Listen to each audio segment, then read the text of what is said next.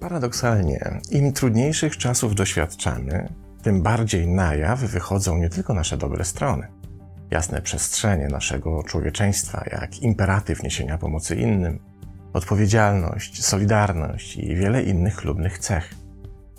Paradoks polega na tym, że te same drzwi, którymi na światło dzienne wychodzą nasze dobre cechy, przekraczają również demony skryte dotąd w mroku, często nieprzerobione, nieposprzątane psychiczne zaległości, nieodrobione życiowe lekcje, deficyty w umiejętnościach zarządzania sobą, które zamiast nas obecnie wspierać, często utrudniają i tak już trudne funkcjonowanie. I to nie tylko nam, ale też innym. Spróbuję to pokazać najpierw na przykładzie, trochę dziwnym, ale całkiem nieźle obrazującym, o co w syndromie głównego bohatera chodzi. Oto wyobraźmy sobie duże, okrągłe, puste pomieszczenie o powierzchni szkolnego boiska, w którym panuje lekki półmrok. Na samym środku widzimy krzesło i siedzącego na nim delikwenta. Na ścianach pomieszczenia znajduje się 12 czerwonych alarmowych lamp. Są ułożone dokładnie w okręgu, tak jak pełne godziny na tarczy zegara.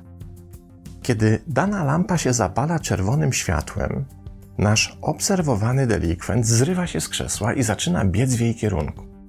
Kiedy jest w połowie drogi pomiędzy krzesłem a lampą, jej światło gaśnie i już po chwili zapala się lampa dokładnie po drugiej stronie pomieszczenia. Nasz delikwent więc zawraca w pół drogi i rzuca się do biegu w kierunku tej nowo świecącej lampy. Kiedy już prawie do niej dobiega, lampa gaśnie i dokładnie w tym samym momencie zapala się lampa, znajdująca się kilkanaście metrów w prawo. Delikwent znowu zawraca i znowu biegnie w stronę mrugającego czerwonego światła. I tak działa ten cyrk przez cały czas. Co róż czerwonym alarmowym światłem rozbłyskują coraz to nowe lampy i obserwowany przez nas jegomość rzuca się biegiem w stronę aktualnego światła. Przy czym nigdy nie udaje mu się do żadnej lampy dobiec, bo w międzyczasie rozbłysk kolejnej lampy zawraca go z drogi. Jak ocenimy skuteczność i sprawczość naszego delikwenta?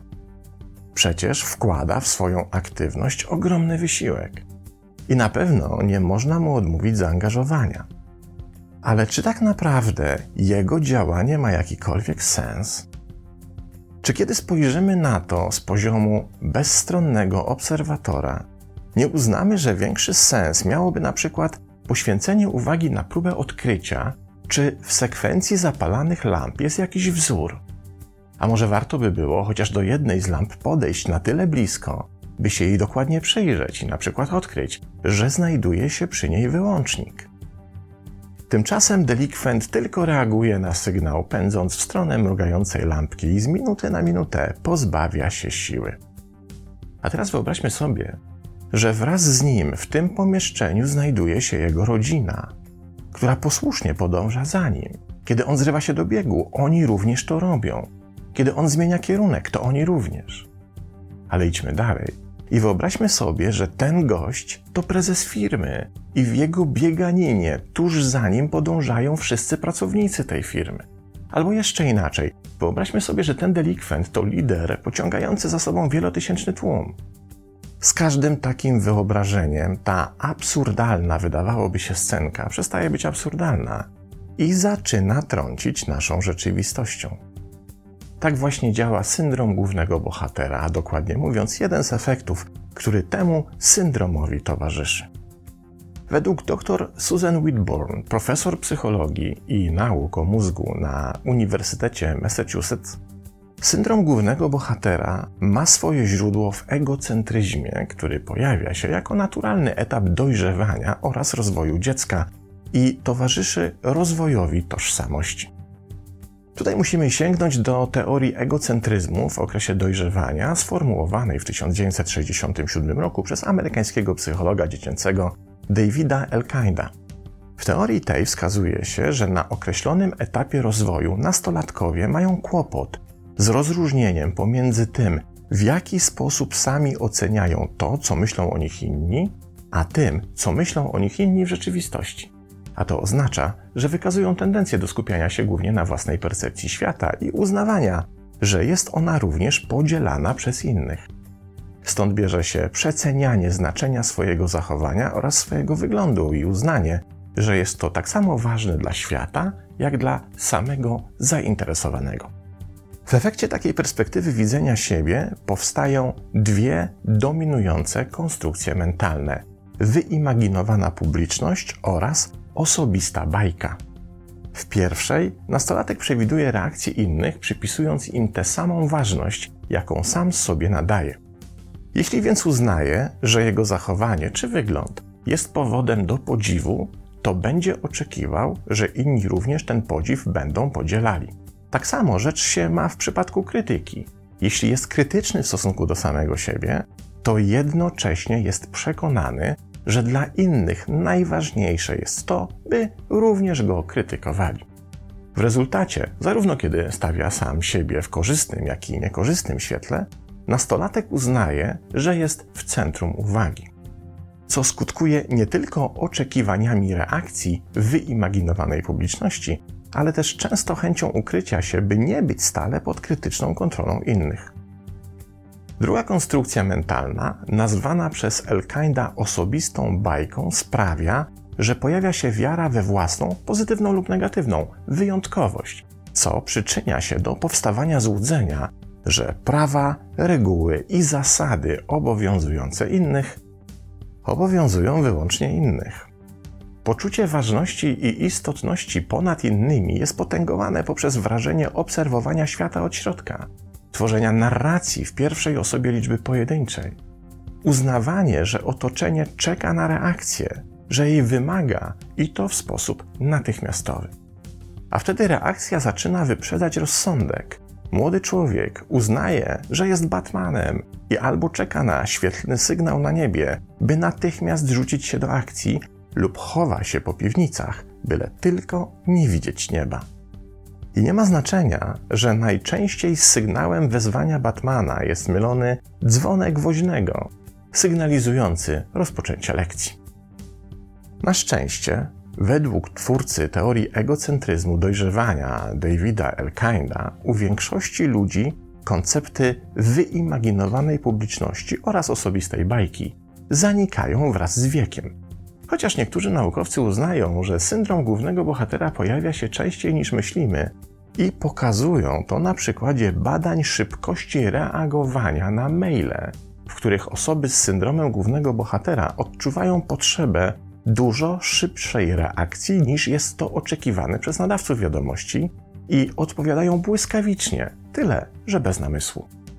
W każdym razie tu właśnie pojawia się problem. Jeśli na etapie przejścia dojrzewania w dorosłość nie poradziliśmy sobie zbyt dobrze z wyimaginowaną publicznością i wciąż uprawiamy swoją osobistą bajkę, to jak pisze dr Whitborn, zaczynamy być dezorganizatorami sprawczości, uznając, że wszystko kręci się wokół nas i naszych opinii, a ludzie nie poradzą sobie bez naszych wytycznych i wskazówek. To stąd właśnie, szczególnie w trudnych czasach, obserwujemy wysyp porad, jak powinniśmy się zachowywać, w co wierzyć i jak działać. Porad udzielanych przez nosicieli syndromu głównego bohatera, którzy uważają, że wiedzą lepiej, co mamy myśleć i w co się angażować. W rzeczywistości jednak, kiedy zaczynamy podążać za ich wskazówkami, finalnie okazuje się, że wyłącznie biegamy od jednej czerwonej lampki do drugiej, coraz bardziej pozbawieni siły i energii, by naprawdę skutecznie działać. Główni bohaterowie swoich własnych narracji i osobistych bajek widzą świat oczyma pierwszej osoby liczby pojedynczej i umyka im prosty fakt, że najskuteczniej w ciężkich czasach możemy sobie poradzić, działając z perspektywy pierwszej osoby liczby mnogiej. Różnica jest pomiędzy konceptem uważam, że tak powinniśmy zrobić, co poddaję Wam do przemyślenia, a konceptem jeśli nie robisz tak jak ja, to robisz źle. Te różnice widać również w naszych dzisiejszych aktywnościach na najbardziej podstawowym poziomie. Na przykład w tym, że w telewizyjnych serwisach pokazujących pomoc dla uchodźców. Za plecami reportera nie musielibyśmy oglądać setek walających się plastikowych toreb z nazwożonymi artykułami pomocy, które zamiast spełnić swoją rolę, skończą na wysypisku, grzebiąc wraz ze sobą pomocowy wysiłek tych, którzy rzucili się w pojedynkę do pierwszej migającej czerwonej lampki. Te różnice, jak uważnie popatrzeć wokół, widać na każdym kroku. Istnieje cała masa niepotrzebnie marnowanej energii, która jest marnowana tylko dlatego, że ktoś widzi świat wyłącznie od środka i uznaje, że inni też tak przecież ten świat widzą. Oczywiście, kiedy zapalają się czerwone alarmowe lampki, najtrudniej jest powstrzymać odruch biegu i dać przewagę rozsądkowi nad szybkością.